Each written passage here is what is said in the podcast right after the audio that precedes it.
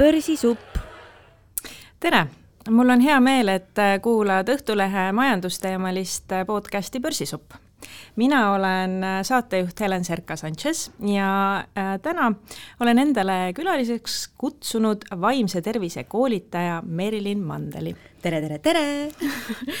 no räägime tööst ja vaimsest tervisest. räägime. et äh, inimesed ikkagi ähm, veedavad väga suure osa ajast tööl. Ja, ja see noh, paratamatult mõjutab ka vaimset tervist. Ja ka vastupidi, on ju, et vaimne tervis mõjutab ka tööd. Nii et selles mõttes nad on jah, hästi, hästi läbi põimunud ja inimesed vist tihti unustavadki ära, et kui me räägime ka noh, täna ka vaimsest tervisest töökeskkonnas, et siis ei ole mingi eraldiseisev vaimne tervis mis on ainult siis, kui sa tööl oled, vaid see on seesama vaimne tervis, mis on sinu ajuga seotud hommikust hommikuni, õhtust õhtuni, kodus, tööl ja poes ja kus iganes veel mm. -hmm. et see, ütleme, et stress on ju, et see võib mm -hmm. olla kodustress, suhtestress, ma ei tea, ka tööstress. et, et kuidas, kui me räägime nagu, nagu töö, tööelust, siis kui palju sellega nagu päriselt nagu tegeletakse?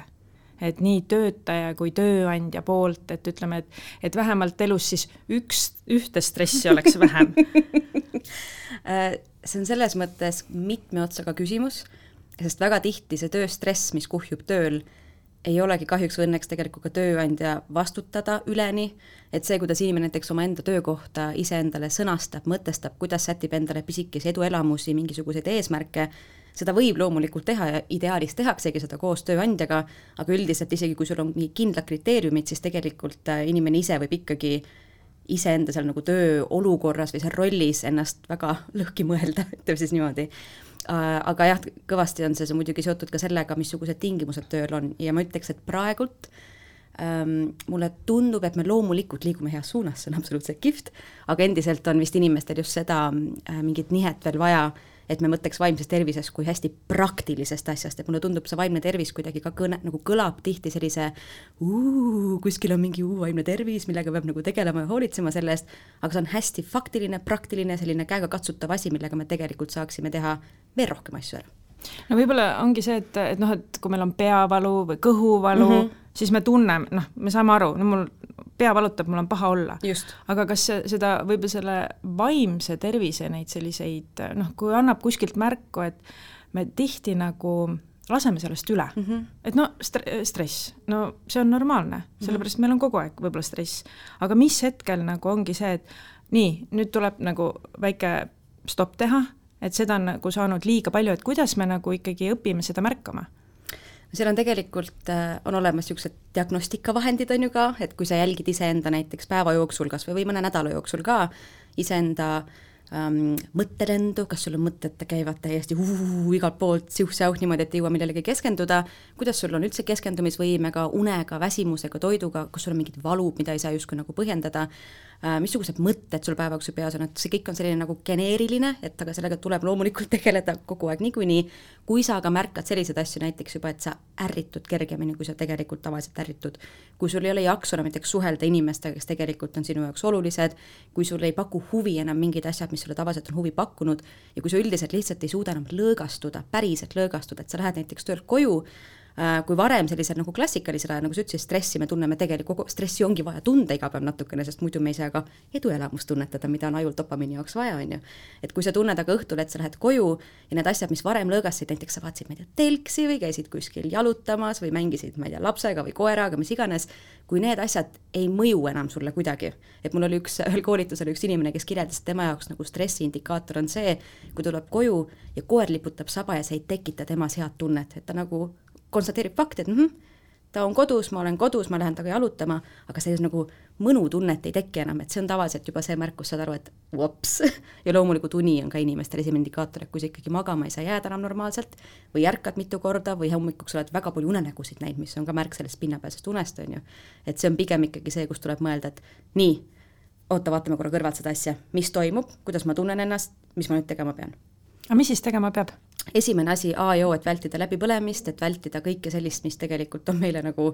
väljaspoolt tulnud, on korra lihtsalt istu maha ja vaata üle prioriteedid, vaata üle asjad, mis sa tegema pead, delegeeri nii palju, kui saad, jäta ära nii palju, kui saad, võtta eesmärgiks konkreetselt see keha ja aju, mis sul on, ehk siis unekvaliteet, see kõlab, ma teen räige klišeena, see ennast nii närvi alati ütlen et uni pane korda, eks ole, aga kahjuks nii on, et isegi kui me tegeleme vaimse tervisega mis iganes vormis, käid sa siis teraapias või on sul ravimravi või sa käid jooksmas või sa teed mis iganes asju, kui su uni on korrast ära, siis sa tegelikult lased ikkagi tühikäigul nagu oravrattas. ehk siis nagu kas või need asjad, et kas sul on piisavalt pime seal toas, kus sa magad, kas su padi on selline, et sul nagu hommikuks kogu keha ei valuta sellest ja nii edasi, ehk siis vaata üle ka see unehügieen ja teadlikult tee aega, mil saad korralikult magada, kõik muu võib oodata. ja noh, siin läbipõlemise üks näiteks tunnuseid ongi see, kui sa oma keha niisuguseid nagu märguandeid enam ei suuda tegelikult nagu ei oska kuulata väga, ehk siis kas või see õhtune mõte, et kui sul on okei okay,, kui sul on nagu normaalne periood, siis see, kui sul näiteks silmad vaata väsivad ära või keha on niisugune, et oh, võiks magama minna, see mõte tuleb sulle pähe, sa ütled, oh selge, panen asjad kõrvale, praegult lähen magama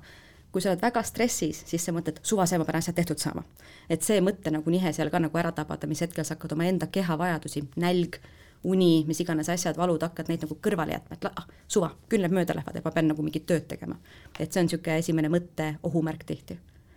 aga võib-olla noh, ise ongi enda juures tihti mingeid asju raske märgata, aga, aga kuidas on nagu see, et, et kas mõni kolleeg, sõber, pereliige, et kuidas äh, teiste juures ära tunda neid märke? Äh, noh, märgata neid võib, sa märkad kindlasti seda, kui inimene näiteks on hakanud ohkama rohkem või ta näiteks ei viitsi enam, noh, ei tule enam lõunale, sest et tal on nii palju asju teha, äh, ta ei naera enam võib-olla väga palju, kui ta varem, ta ei ümise äkki, kui ta omale teed teeb seal kohvinurgas, ta hakkab asju unustama, töö kvaliteet natuke langeb, ta on ärritub kergemini, eks ole, et kõik need märgid, me võime neid täheldada küll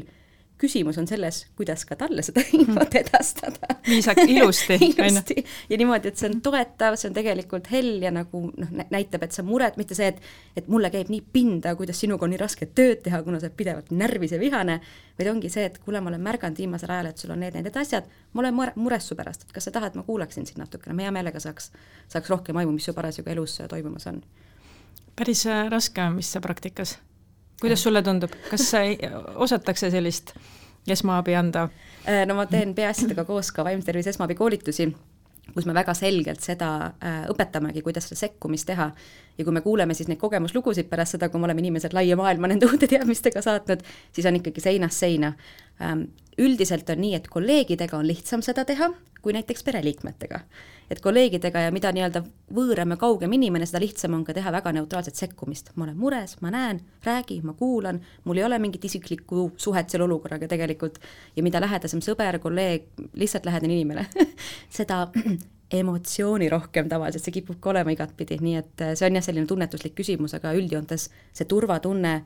et ma tean, mida ma küsin ja miks ma seda küsin, et see on ikkagi äh, selle alus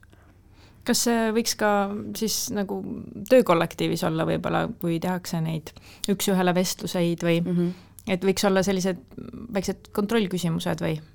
heas äh. mõttes kontrollküsimused siis? absoluutselt, ma muidugi arvan, et sellega kaasneb ka noh, see teadmine ka, et inimesed saaksid aru, miks neid küsimusi küsitakse, et kõik need, kes seal töötavad. mistõttu, miks me oleme hästi nagu promonud väga palju seda, et, et tellige vaimse tervise koolitusi oma kollektiividele, on see, et kui sul on näiteks meeskonnas, ma ei tea, kakskümmend viis inimest, kellest üks teab vaimsest tervisest ja kakskümmend neli inimest ei tea, siis see üks inimene ei saa ka väga palju seda tööd ära teha, et kui ta küsib inimeselt, et kui ma olen märganud mingeid asju, ma olen mures su pärast, räägi,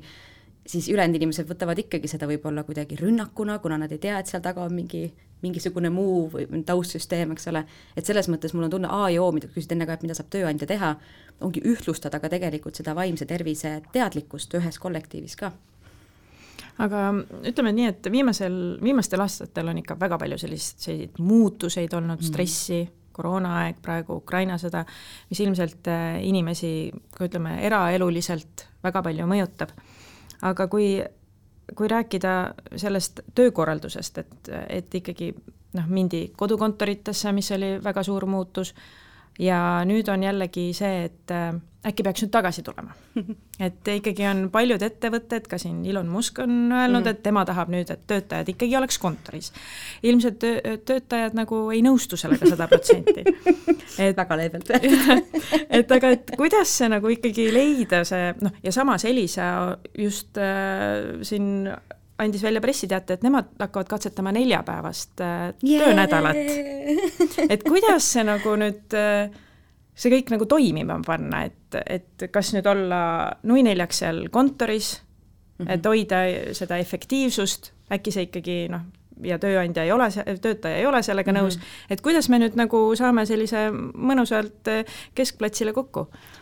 Su küsimuses oli vastus, tuleme keskplatsile kokku niimoodi, et loomulikult, kui me räägime vaimsest tervisest, siis see ei ole mingisugune meil ei ole kollektiivi peal üks vaimne tervis, on ju, meil on ka inimesed, kellel igalühel on oma aju, kus on vesi, rasv ja elekter, tal on täiesti omad nagu eelistused, kuidas saab hästi tööd teha ja nii edasi, mida ma näiteks olen kuulnud inimeste käest, ongi seinast seina seisukohad selle kohta, kui efektiivsed nad tegelikult kontoriruumis on. on neid, kes ütlevad, et kui ma teen nagu kodus tööd ütleme, et mul on kodus ka väiksed lapsed, siis need kolm tundi, mis ma saan teha tööd, on mul palju efektiivsemad kui need seitse tundi, mis ma olen tavaliselt kontoris, kus ma lobisen inimestega, vaata, käime seal tšillimas, käime söömas, päris lõbus on, et ma teen kodus, ma teen palju rohkem tööd kui kontoris ja loomulikult on sama palju kui neid, kes ütlevad vastupidi, et ei, et mul on täiesti teistmoodi, kodus mul on pidevalt kuskil on tolmurullid, siis ma pean süüa tegema, siis ma tegelikult pean koeraga väljas käima, mingid värgid, aga kontoris ma istun laua taha ja ma lihtsalt teen tööd. et loomulikult inimesi ongi väga palju erinevaid ja kui me proovime seda kuldset keskmist leida, või öelda, et kõik peavad samamoodi tegema, siis me noh, juba eos tegelikult nagu jätame selle tõsiasja välja, et paljudele see mõjubki halvasti ja paljude töö kannatabki selle all, kui me nõuame üht või nõuame teist täiesti sadaprotsendiliselt. Et aga kuidas siis nagu äh, ikkagi arvestada nagu kõigi vajadustega, et kas me, siis ongi see, et, et noh, näiteks paljudes asutustes juba tehaksegi töölepingud vastavalt sellele, kas sa oled mm -hmm. kontoris, kas sa oled viiskümmend, viiskümmend või sa oled hoopis kodus et kas, et kas see ongi siis lahendus, et on selline individuaalne lähenemine? Äh, noh, nüüd on võimalusel on ju, et oleneb, mis tööülesanded on. arstina sa kodust ei saa, ju loomulikult. Äh, see vist nüüd sõltub ka sellest, et kui tööandja mõtleb, mis on tema eesmärk oma ettevõttega näiteks ja mis on iga töötaja tööalased nagu nii-öelda eesmärgid, mida ta peab saavutama, nagu sa ütlesid, loomulikult on, on nagu rolle, mida ei saa kodus täita, aga kui see roll eeldab seda, et inimesel on arvuti või telefon ja ta kasutab neid tööks ja kui inimene ütleb talle, et teeme katse, ma näitan sulle, et ma teen kuu aega kodust ja sa näed, et mu tulemused saavad täidetud, siis see nagu kontrolli minna laskmine tööandja poolt ka, see usaldus tegelikult on ju suur-suur asi. et enne ei teagi, kui sa ei katseta ju loomulikult, mida me ka märkasime nüüd selle viimase paari aastaga, mitte ainult töökeskkonnas, ka tegelikult akadeemias ja nii edasi, ongi see, et tegelikult on need lahendused ju olemas. inimesed, eriti inimesed, kes näiteks on puudega või muud moodi, mis iganes eriliste, erinevate vajadustega, kõik ütlesid, et lõpuks ometi ma sain normaalselt teistega samades tingimustes tööd teha, niimoodi, et ma ei pidanud pidevalt ületama iseennast või pidevalt mingite barjääride otsa koperdama, ma sain teha seal keskkonnas, kus mul on hea keskenduda. ja see on ka üks asi, mis nagu ära unustatakse vist praegult, et et me ikkagi lähtume sellisest väga nagu neurotsentristlikust vaatevinklist ka, et kõigil on kindlasti ju mugavam tööl, on ju, et tegelikult ei ole ja kui sa tahad nagu saavutada eesmärke, mida ei pea saavutama töölaua taga, siis ongi ju mõttekoht, on ju, et miks me neid inimesi sinna tegelikult kokku toome, et mis on need väärtused, mida see tegelikult siis esindab meile. aga mida võiks äh, vaimse tervise perspektiivis või heaolu perspektiivis anda see neljapäevane töönädal? Mm, no ütleme, kui me vaatame, mis riikides on tehtud, kas Islandil või kus nad tegid neid katsetusi juba ka päris mitmes kohas, tulemused on ikkagi need, et inimesed esiteks ongi efektiivsemad, produktiivsus tööl kasvab, sest neil on vähem aega äh, nii-öelda niisama olemiseks, on ju. Äh, tekib see tänutunne ja see tunne, et jess, ma ei pane kogu oma vaba aega töö alla, mul on kolm päeva, ma saan puhata ka, ma ei ole mitte see, et, et nädalavahetus ma käin siis, ma ei tea, perega käime seal poes, siis käime korra külas, siis ma vaatan korra telksi ja läbi. et millal ma tegelikult puhkan, millal ma tegelikult võtan selle aja, et ah, nüüd ma saan korra lihtsalt olla ja nagu lasta oma kehal korra taastuda. kolmepäevase nädalavahetusega paratamatult on seda nagu palju-palju rohkem ja, ja inimestel ongi just, ma arvan, see pigem see nagu psühholoogiline pool seal ka, et mul on tunne, et mu elu on tasakaalus rohkem, et praegu, mida paljud ju kurdavad, ongi see, mul on tunne, et ma töötan, töötan, töötan, töötan, töötan, tegelikult ma töötan ju pere jaoks, ma töötan ju enda jaoks, kui mu pere ei ole, ma töötan selle jaoks, et mul on mingit raha, millega maksta kodu eest ja, ja puhkusel midagi teha, aga mul ei ole aega, et olla seal kodus ja käia seal puhkusel. et seal on nagu see nihe praegult on väga teravalt meil tunda, ma arvan. et siis võib-olla tekib ka suurem tasakaal selline tööelu ja ja pereelu mm -hmm. vahel, eks. sest niikuinii see noh, ütleme niimoodi, et, et kõik need igasugused toredad mõtted, et äh, tööl olles jäta äh, eraelu, jäta koju ja kodus olles jäta töömõtted tööle, me ei saa, me ei saa niisugust asja niikuinii teha. sa kannad täpselt sama aju kaasas, täpselt samade sünapsitega, sul ei ole nagu mingisugust nagu vahetuskaupa võimalik nagu kell viis õhtul teha, on ju. et kui me nagu saamegi aru, et, et me peamegi seda väga nii-öelda teadlikult seda tasakaalu leiutama, et me ei saa nagu otsustada, et, et täna ma rohkem töömõtteid ei mõtle näiteks või mis iganes ja mida rohkem meil on aega, kus me saamegi teisi mõtteid mõelda, seda parem. No nagu sa ütlesid, on ju, et, et, et me, me ei saa nagu teha nii, et tööl mõtlen töömõtteid, on ju, ja, ja pärast kodus on koduasjad, et paratamatult tulevad noh, see niimoodi seguneb, et kui palju näiteks võiks äh, oma mõnele kas kolleegile või ülemusele rääkida oma eraelulisi asju, mis näiteks võib-olla töö tegemist äh, sel hetkel segavad, et kui me räägime, noh, ongi, et mm, -hmm. et see võibki kas seda efektiivsust vähendada või, või no ongi, et võib-olla sellel mm -hmm. hetkel on see, on need mõtted ikkagi mujal mm,. tegin äh,, talvel koolitasin äh, arste äh,, kes on ka iga päev, eks ole, väga intensiivsetes olukordades ähm, ja neile ma rõhutasin ka seda, et su kolleegid peavad teadma, kui sa ei ole sel päeval oma parimas vormis. minu arust see on nagu elementaarne selline nagu kollektiivi teadlikkus sellest, et loomulikult meil on kõik rolliülesanded ja see on väga tore ja me saame palka nende rolliülesannete eest, aga eriti kohtades, kus keegi sõltub näiteks sinust ja sinu nii-öelda töö kvaliteedist, siis ta peab teadma näiteks, kui mingil perioodil noh, peab teadma, ma ei saa niimoodi öelda, aga ta võiks ju teada, et on lihtsam tööd teha, kui ta teab, et mingid hetked, mingid asjad võtavad sul rohkem aega, rohkem keskendumist, rohkem tuge ja nii edasi. Eks see on muidugi noh, kollektiivi, ma ei tea, mida keegi silmas on ju peab ka, et mul on silme ees nii samal ajal niisugune nagu viieliikmeline meeskond kui kolmesajaliikmeline meeskond, on ju, et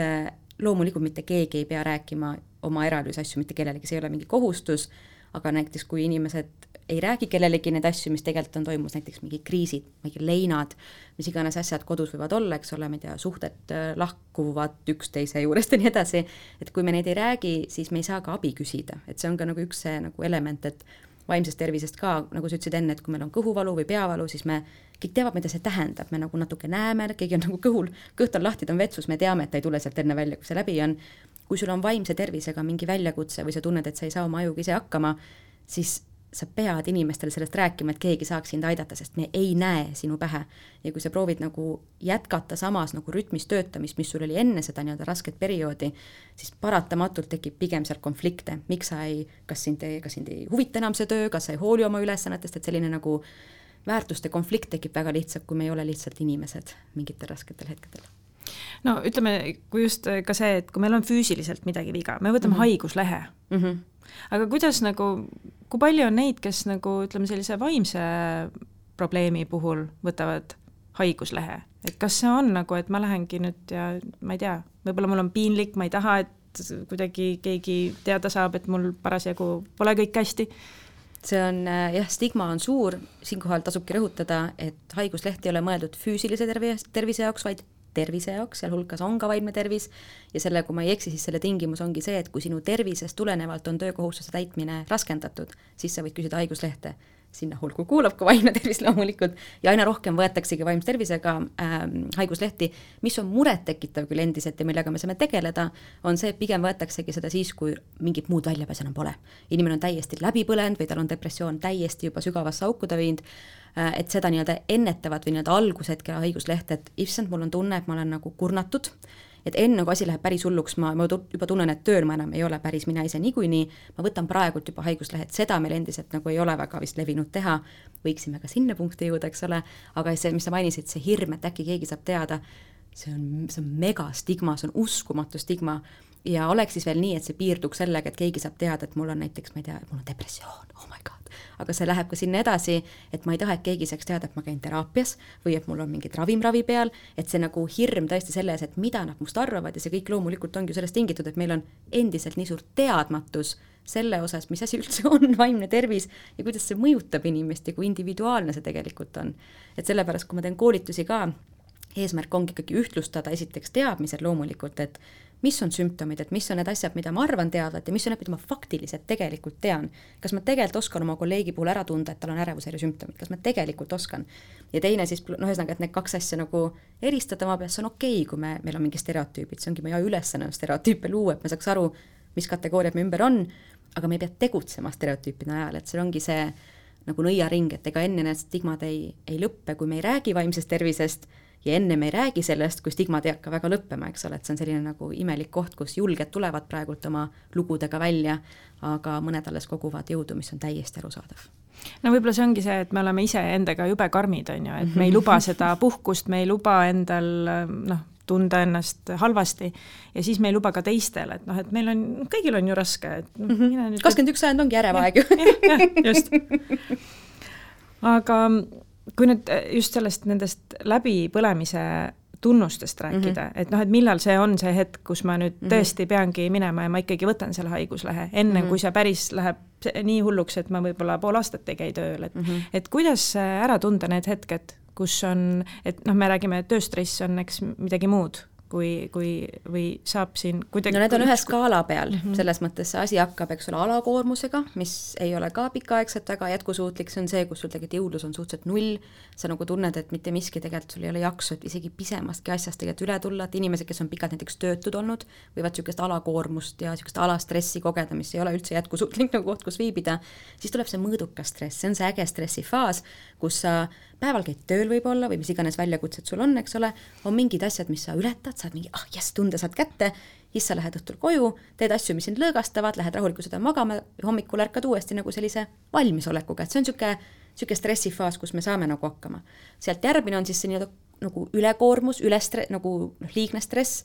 mis on see, kui sa õhtul koju tuled siis seda lõõgastumismomenti enam tegelikult ei teki. ehk siis sa teed küll asju, mis on nagu vajalikud teha, sa sööd, sa ma ei tea, loed raamatut, mis iganes sa teed seal, aga sul tegelikult ei teki seda kergendustunnet, sa tunned, et ah, okei okay,, huh, korras, seda tunnet ei teki enam, siis see on juba tegelikult ohumärk sulle endale. Ja kui sealt veel edasi minna, kui kaasnevad igasugused need tunded, et äh,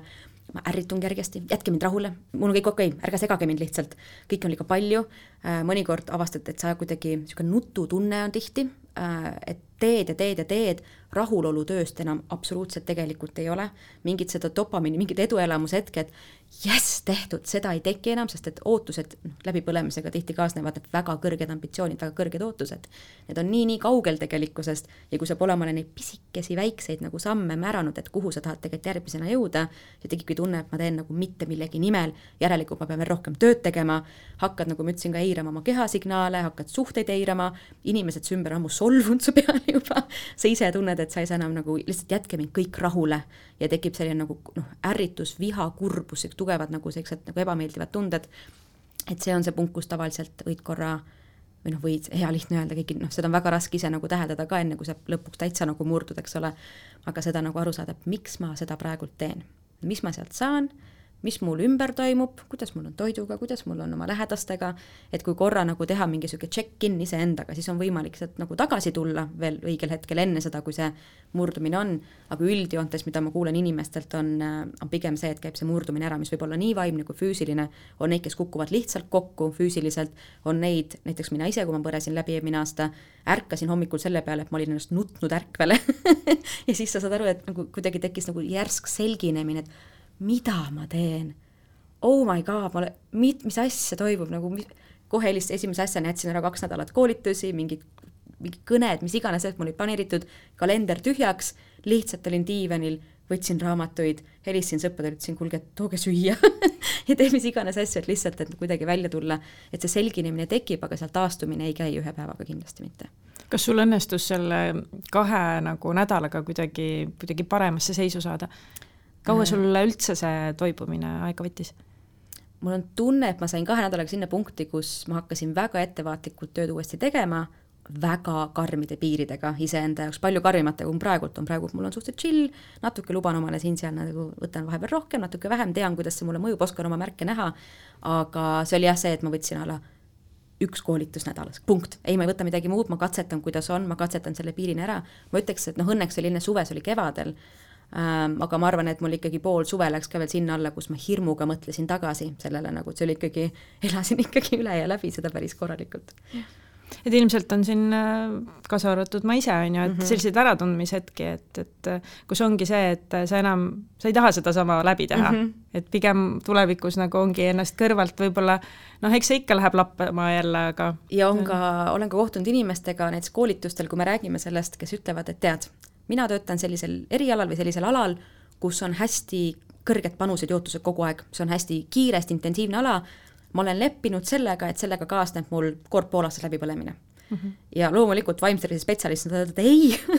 ei, ära tee nii nalja teed sa ju, mis see nagu läbipõlemine ei ole lihtsalt mingi asi, kus ei saa tööd teha. see avab uksed kõikvõimalikeks vaimse tervise häireteks, sul on ärevushäired, depressioon on ukse taga kraapimas, et jess, läbipõlemine tuleb, lase meid sisse, nii mõnus, nii mõnus. see teeb talle nagu meeletu karuteene sellega, et sa annad oma ajule sellise ülekoormuse, et ta taastub sealt pikalt vaimse tervise häired on Eestis kõige suurem põhjus üldse töövõimetuslehe võtmiseks mingil hetkel. et meid nagu, mul tahaks nagu öelda, et see ei ole jätkusuutlik, kui sa arvestad sellega ja samal ajal mõtled jälle nagu selle individuaalse nagu lähenemise peale, et kui sa tead seda ette ja ma ei tea, tuled sellega toime ja tegelikult sa nagu arvestad, kuidas siis mina saan öelda, et see on vale et seal on ka loomulikult meil keegi ei saa öelda, et üks asi on kindlasti parim lahendus sulle ja nii edasi, aga üldiselt läbipõlemine ei ole jah lihtsalt see, et sa ei saa tööd teha pärast seda, vaid see ikkagi mõjub kogu tervisele, ka kroonilised tervisehädad, mis iganes sealt tulevad, et see ei ole miks ma ütlesin enne ka, et see vaimne tervis ei ole mingisugune uhhu teema, kus on mingisugune, et tunne ennast hästi, see on kõik okei okay,, vaid ta konkreetselt füsioloogiliselt mõjutab sinu toimetulekut, sinu eluga kvali-, elukvaliteeti, isa, igasuguseid häireid, mis väga tihti on väga-väga käegakatsutavad ja nii edasi jah, et see ikkagi jah, ongi, et see võib ka neid füüsilisi just, sümptomeid anda, et mis sul elu väga raskeks võivad teha. absoluutselt, just. aga ütleme, et töökeskkonnas on ka oluline roll kolleegidel mm. -hmm. et äh, see on väga paljuski ongi see, et kas meil on seal hea olla, sõltubki sellest, kes meid seal, millised inimesed mm -hmm. meid ümbritsevad. et äh, kuidas sina näed, kas selline kolleegide, kolleegi roll võib ka olla selliseks sõbrasuhteks kujuneda? kas, kas on nagu hea olla kolleegiga sõber? Mm, mina töötasin kollektiivis, ma olin lasteaiaõpetaja mitu aastat ja mul oli kohutavalt hea just selle tõttu seal töötada, et isegi need inimesed, kes olid mu ülemused justkui, äh, hoolisid minust kui inimesest. Ähm, see ei ole päris see sõprus, mis sul on võib-olla sõbraga, kelle sa oled nagu ise omale nagu valinud elu jooksul, töö, noh, kollek-, noh, kolleegid ikkagi teed tihti rohkem nii-öelda, paned, pigistad silma kinni enda suhtes mõnikord, kui võib-olla oma enda valitud sõprades mm. nagu osas, on ju aga see tunne, et sul on turvalised inimesed ümber, on igal juhul alati boonus. see ei pea olema võib-olla see sõbrasuhe, et me nüüd chill ime hästi palju koos väljaspool tööd, kui see toimib, jumal hoidku, väga äge, mida suurem tugivõrk, seda parem sul endal on, eks ole. ja sa ei pea kogu aeg mõtlema riski peale, et aga mis siis, kui me läheme temaga sõbrana tülli, kuidas see minu tööd mõjutab. inimesed on pidevalt oma rollidega läbi põimunud siin elus ja mis iganes pidi, et me ei saa nagu hirmutunde ajal mingit toredat nagu klappi kuidagi ju nagu ise õõnestada, on ju. aga lihtsalt see teadlikkus võtta, et tõesti, et töökollektiivis ka see turvalise nagu inimese otsimine, mis iganes rollis, see võib olla hoopis inimene, kes ei, nagu ei tööta seal majas üldse mingi sarnasel tasemel ja mis iganes, et lihtsalt mingid inimesed, keda sa usaldad ja kas või see, kui me tuleme selle vaimse tervise ja selle jagamise ja nagu stigma juurde tagasi, kellel sa julgesid näiteks öelda, et tead, mul on abi vaja et mul on, kes mõistab su tööd äkki näiteks ole ka, see on ju väga äge, kui sul on sõber, kellele sa ei pea iga päev nagu selgitama, mis, mis tööd sa teed et muidugi sõprustega mõnikord ongi väga huvitav näha, et, et sa tegelikult ei teagi, mis tööd su sõbrad teevad, sest et ah, detailid detailideks, et tal hea on olla, eks ole. ja töö juures sul on tegelikult see nagu lisa, nagu boonus isegi, et saab, saab aru, miks mingid pinged tekivad, missugused suhted seal tööl on ja nii edasi. Äh, see on äge, ühesõnaga ma nagu pooldan seda ja samal ajal ma absoluutselt ei poolda seda äh, isiklikult äh, vaimse tervise spetsialistina, nähes lihtsalt neid mustreid, kui töökeskkond või ütleme, tööandjad või töökollektiiv rõhutab, et me oleme kõik üks suur pere mm. -hmm. et me oleme siin kõik üks suur pere, seega sa pead ennast hästi palju ohverdama, tavaliselt sinna nagu on see, see nii-öelda varjatud lauseosa on see, et kui sa siis ei anna kogu oma, noh, kogu on nagu muidugi hüperpool, aga palju oma vabast ajast ja, ja ei tee meie heaks nagu omaenda arvelt, ei tee, nagu ei panusta meie nagu töökeskkonda, siis sa ei ole osa meie perekonnast, et see, see perekonna metafoor lihtsalt tööandjate ja alluvate vahel on tihti ikkagi pigem selline äh, minu jaoks natukene sellise maiguga, et ma panen väga tähele, et kas seal on kõik okei okay. ja, ja, ja siis ka tekib ka see, et, et noh, et otsustatakse tööelus nagu edasi liikuda, siis on mm, -hmm. või võidakse nagu ette heita, et sa justkui reedad just. meid, sa jätad meid raskustesse, et kuidas just. sa nüüd, kuidas sa võid meile seda teha? et see on tegelikult jälle, kui ma tulen selle juurde tagasi, et et ka tööandja peaks enda jaoks defineerima, mis on selle ettevõtte eesmärk tema ju, tema on valinud töötajad sellepärast, et töötajad annavad talle midagi tööle. ta ei ole ju, see on nagu tihti meil ka see, noh, kas me vaatame, inimesed räägivad töövestlusest niimoodi, et te, et nagu tööandja tuleb mind üle kuulama, kas ma sobin. sina lähed ka üle vaatama, kas see keskkond sulle töö nagu töö tegijana siis sobib, kas need ül, nagu ülemused sobivad sulle, kas need põhimõtted sobivad, et sina lähed ka neid testima, et see on ju kahepoolne suhe, mis iganes töösuhe. see, et üks maksab sulle raha, ongi selles, et sina annad talle ju seda teenust vastu nii-öelda või seda nagu oma oskuseid vastu. et see ei, noh, see ei tohiks nüüd päris nii olla, et sina teed meie heaks hästi palju tööd ja kui sa nüüd lahkud, siis ongi nagu, jätad meid siin üksinda, kuidas sa julged.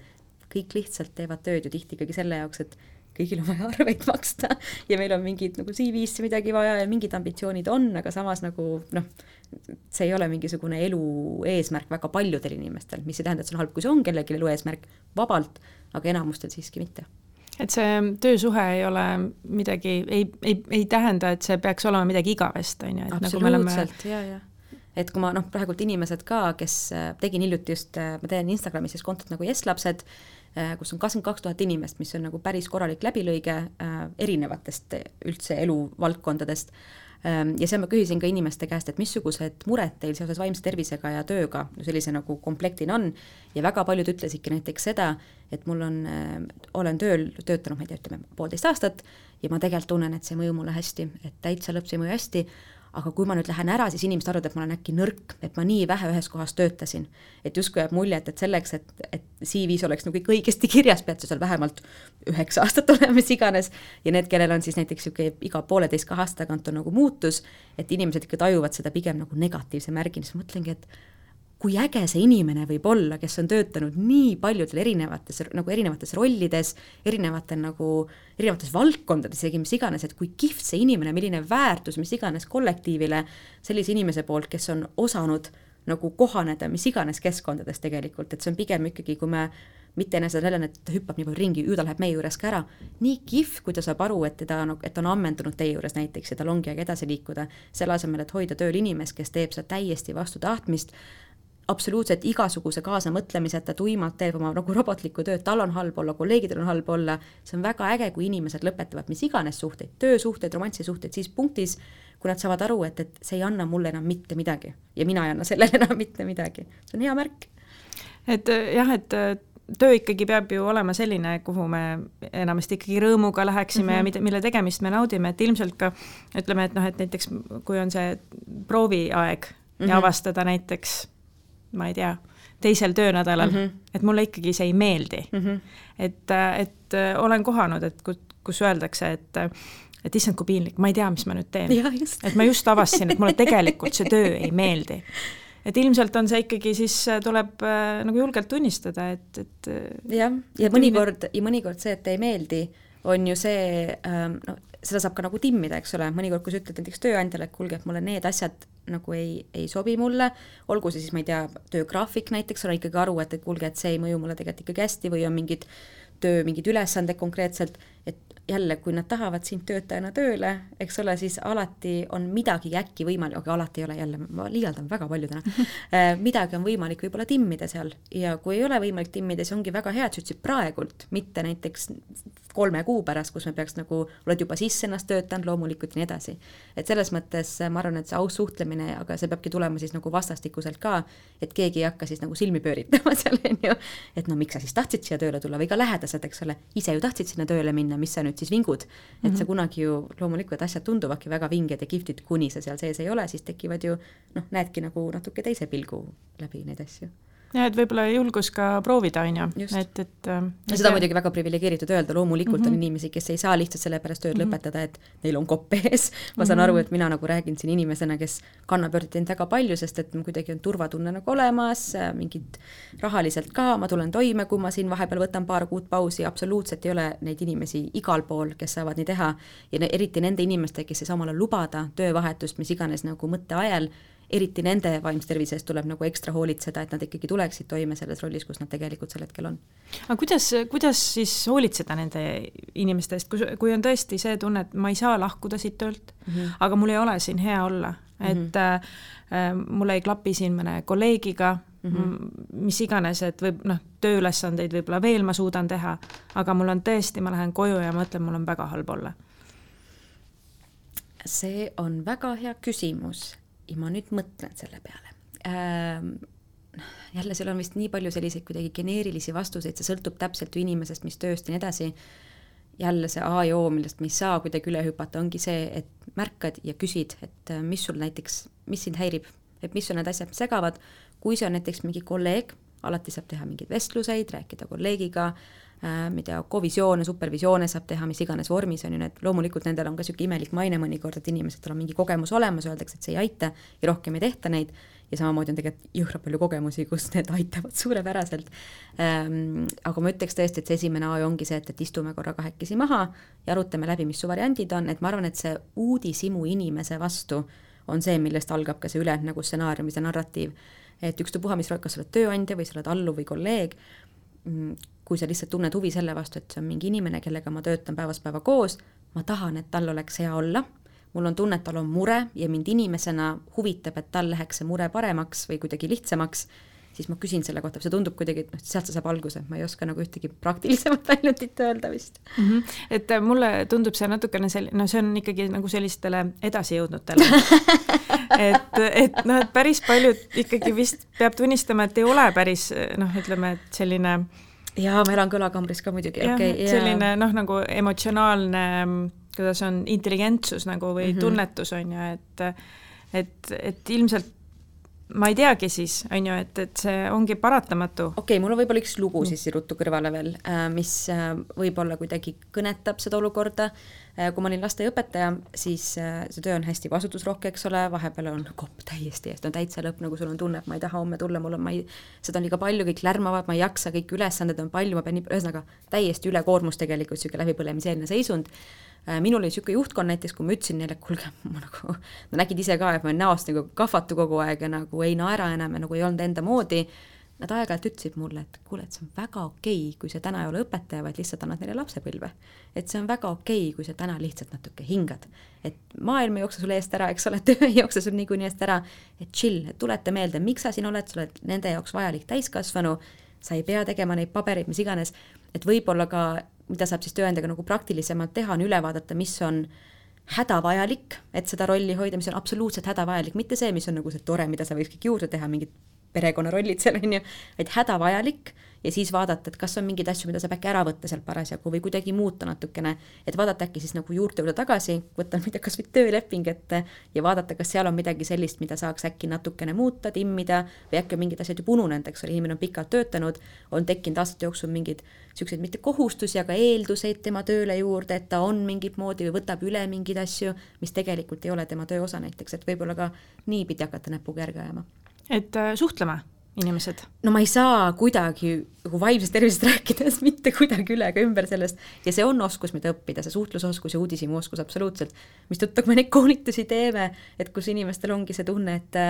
et oh, nii äge, et nüüd ma nagu, kui noh, ma julgen nii küsida ja rääkida ja me saame aru, et meil kõigil on tegelikult suhteliselt sarnased mured ka üldjoontes aga kuidas ähm, ütleme, tööandjana inimeste nagu motivatsiooni hoida, et ma mõtlen just nagu kollektiivi tasandil, et noh, loomulikult mhm. on siin igasugused noh, ütleme, et äh, ma ei tea,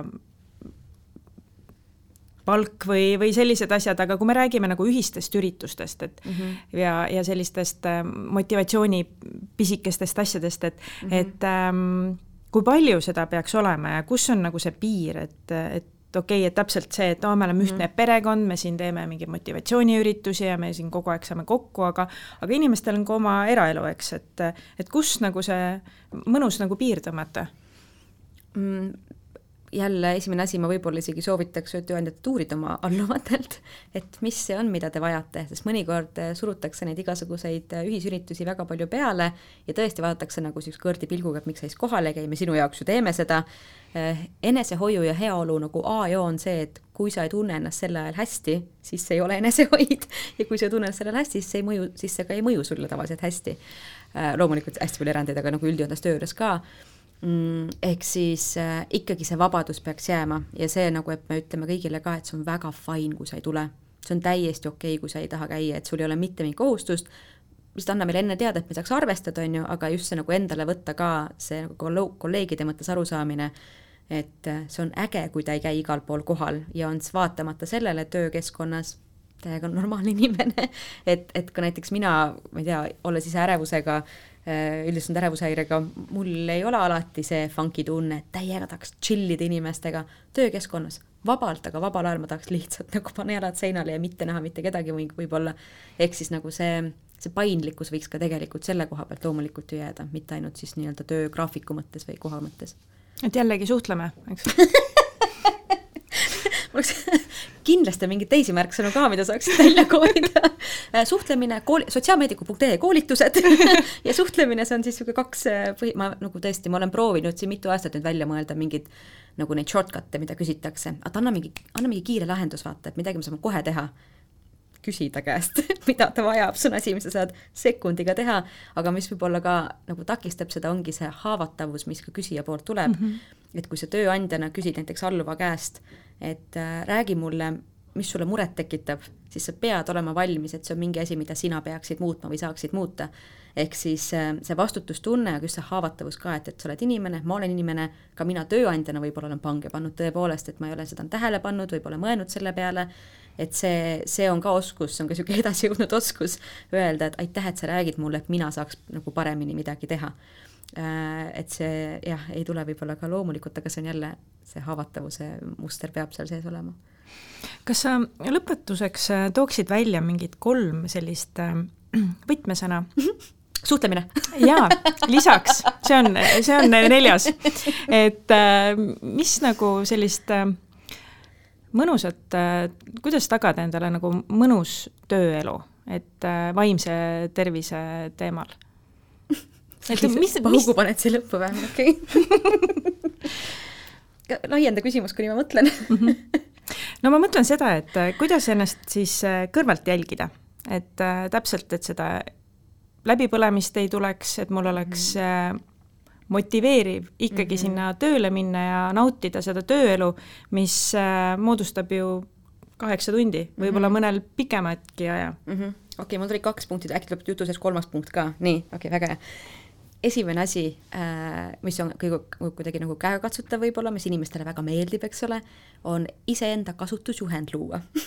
see on niisugune tore asi, saab teha ka nagu team building uga, eks ole, kuskil nagu suvepäevadel ja nii edasi. igaüks paneb kirja enda siis kasutusjuhendi selle kohta, kui ta on stressis. minu puhul tunned ära, et ma olen stressis, kui ma ütlen neid, neid, neid asju, teen niimoodi, niimoodi, niimoodi, minu töö on, kui ma näen tööl välja niisugune, niisugune, niisugune kui ma olen stressis, siis mind aitab, kui sa ütled mulle neid, neid, neid asju või teed nii, nii, nii, mind ei aita, kui sa ütled nii ja teed nii, ehk siis väga selge kasutusjuhend, kõik saavad selle kuskile Wordi äh, üles, troppi üles panna, eks ole, kes saavad selle nagu kätte sealt, niisugune lihtne asi, kuidas iseennast kõige noh, et selleks, et teised oskaksid sinuga suh-, nagu toime tulla, sa pead ka ise vastu võtma seda infot, on ju. et see kasutusjuhend läbi mõelda, kuidas stress mulle mõjub, kuidas see mõjub minu kehale, mis mõtteid ma mõtlen, kui ma olen stressis, mida ma ütlen, kuidas ma reageerin, kui ma olen stressis, et teha nagu see eeltöö iseendaga ära ja panna siis see kasutusjuhend nagu paika, et see on niisugune lõbus harjutus, aga see avab selle ukse, et me räägime sellest, et see, et meil on kõigil olemas stressikasutusjuhend, see näitab seda, et, et me ka tunnistame endale, et me vahel läheme stressi liiga palju. et see kuidagi normaliseerib seda võib-olla, seda vestlust teine ah,, see, mul on selline tunne, et selline võiks ka kodus igal pereliikmel ma tavaliselt ka on. peredele soovitan seda teha oma partneritega et tehke ka partneriga kasutusjuhend endale, stressiolukord, kriisiolukord, mis iganes, magamatuse puhul ja nii edasi. Äh, teine asi, mis võib-olla mul tuli äh, pähe, ongi siis see ähm, aeg-ajalt nagu mõelda ka ise läbi lihtsalt see, et maailm ei jää seisma, kui ma täna olen lihtsalt inimene loomulikult ma nüüd jälle proovides siin kõnetada umbes viite tuhandet erinevat äh, ametit, eks ole, korraga aga enam-vähem see, et, et kui sa mõtled nüüd täiesti nagu läbi selle, et mis on ideaal, loomulikult meil on igas rollis mingi ideaal, eks ole, ideaal lapsevanem, ideaal äh, arst, ideaal koristaja, kõik on nagu mingi perfektsuse nagu roll on kuskil ikkagi olemas, las see korra olla, las need nagu perfektsed asjad olla, mõtle läbi, mis on hädavajalik, et see roll saaks tehtud, absoluutsed nagu baasvajadused, et saaks see roll tehtud ja mõnikord me avastame, et seda on üliülivähe tegelikult, et aeg-ajalt mõtle läbi, kõik, mis on sellest üle, jäta see korra kõrvale, tegele sellega, kui on energia üle, pane natukene juurde, tõsta nagu neid oma iseenda neid kohustusi nii-öelda või vastutusalasid, kui ei ole nõrks üle, jäta need jälle maha, nagu tee seda, mis sa pead tegema. et niisugune aeg-ajalt nagu häälestamine ka, et kas ma tegelikult saaksin praegult midagi korra jätta tegemata, sest üldjuhul, mis ma ka avastasin vaimse tervise puhul ka, kui ma ise saatsin kõigile siis kirjad laiali, et kaks nädalat ma ei tee mitte midagi, et sorry, mul on nii piinlik, aga ühesõnaga põlesin läbi ja praegult ei suuda kokku ennast võtta, mis ma avastasin, inimesed on ülimõistvad. See oli nii ootamatu, kõik on mingi issand, kui super, et sa märkasid väga, loom-, pole mingit probleemi, et sa ei tee, me saame aru, peaasi, et sul on hea olla, peaasi, et sa nagu tar-, nagu tervened, ravid ennast, anna märku, kui saame kuidagi toeks olla, inimesed on eriti praegult ja noh, iga aastaga ma arvan, rohkem, väga toetavad selle koha pealt, kui sa ütled, kuulge, et ma teen praegu ainult baasasju, ma midagi juurde ei võta. et ühesõnaga ka seda nagu enda jaoks võib-olla häälestada kolmandat punkti mul ei tulnud praegult rääkimise ajal sa ütlesid korra, et ähm, kui läbipõlemisest äh, rääkida uh, -huh. et äh,, et meil need eduelamused nagu kaovad ära. jaa, vot, sa, ühesõnaga, ja kolmas tõesti, panna siis pisikesed, pisikesed äh, sammukesed, mida sa saad tähistada ähm,. see võib olla vabalt väga niisugune nagu primitiivne ka, et ma tegin selle nädala ära, jess, ükstapuha, mis see oli, jess, see võib olla mingi pisem asi koos sinu tööülesannetega seotud, et see kiri, ma ei tea, mõni päev ma nagu väga tähistan seda, kui ma avasin Gmaili ja saatsin kolm kirja. Jess, need kirjad olid mul olnud kuklas nagu viimased nagu kaks nädalat, vaata, need on tehtud, et pisikesed argised asjad, sa pead seda dopamiini kuidagi nagu tekitama endale. Äh, ja kui me noh, ühesõnaga, et võta nüüd oma see ülesanne, võib-olla sul on mingi suur ülesanne tööga, mis on võib-olla aastaprojekt või nelja kuu projekt isegi, tee see nagu nii pisikesteks tükkideks, saad sa võib-olla iga päev, üle päeva saad sa midagi sealt tähistada, mingi linnukese kirja. et see võib-olla aitab ka sellist nagu narratiivi hoida, et ma liigun mingi asja suunas, midagi muutub iga päev natukene, midagi saab tehtud, et see tagab niisugust kergendumis, kergendustunnet võib-olla tekitama, jah aga aitäh sulle, Merilin, nende suurepäraste nõuannete eest ja ma loodan, et äh, ka kuulajad said siit äh, väga palju kasulikku äh, kõrva taha panna, aitäh! aitäh teile!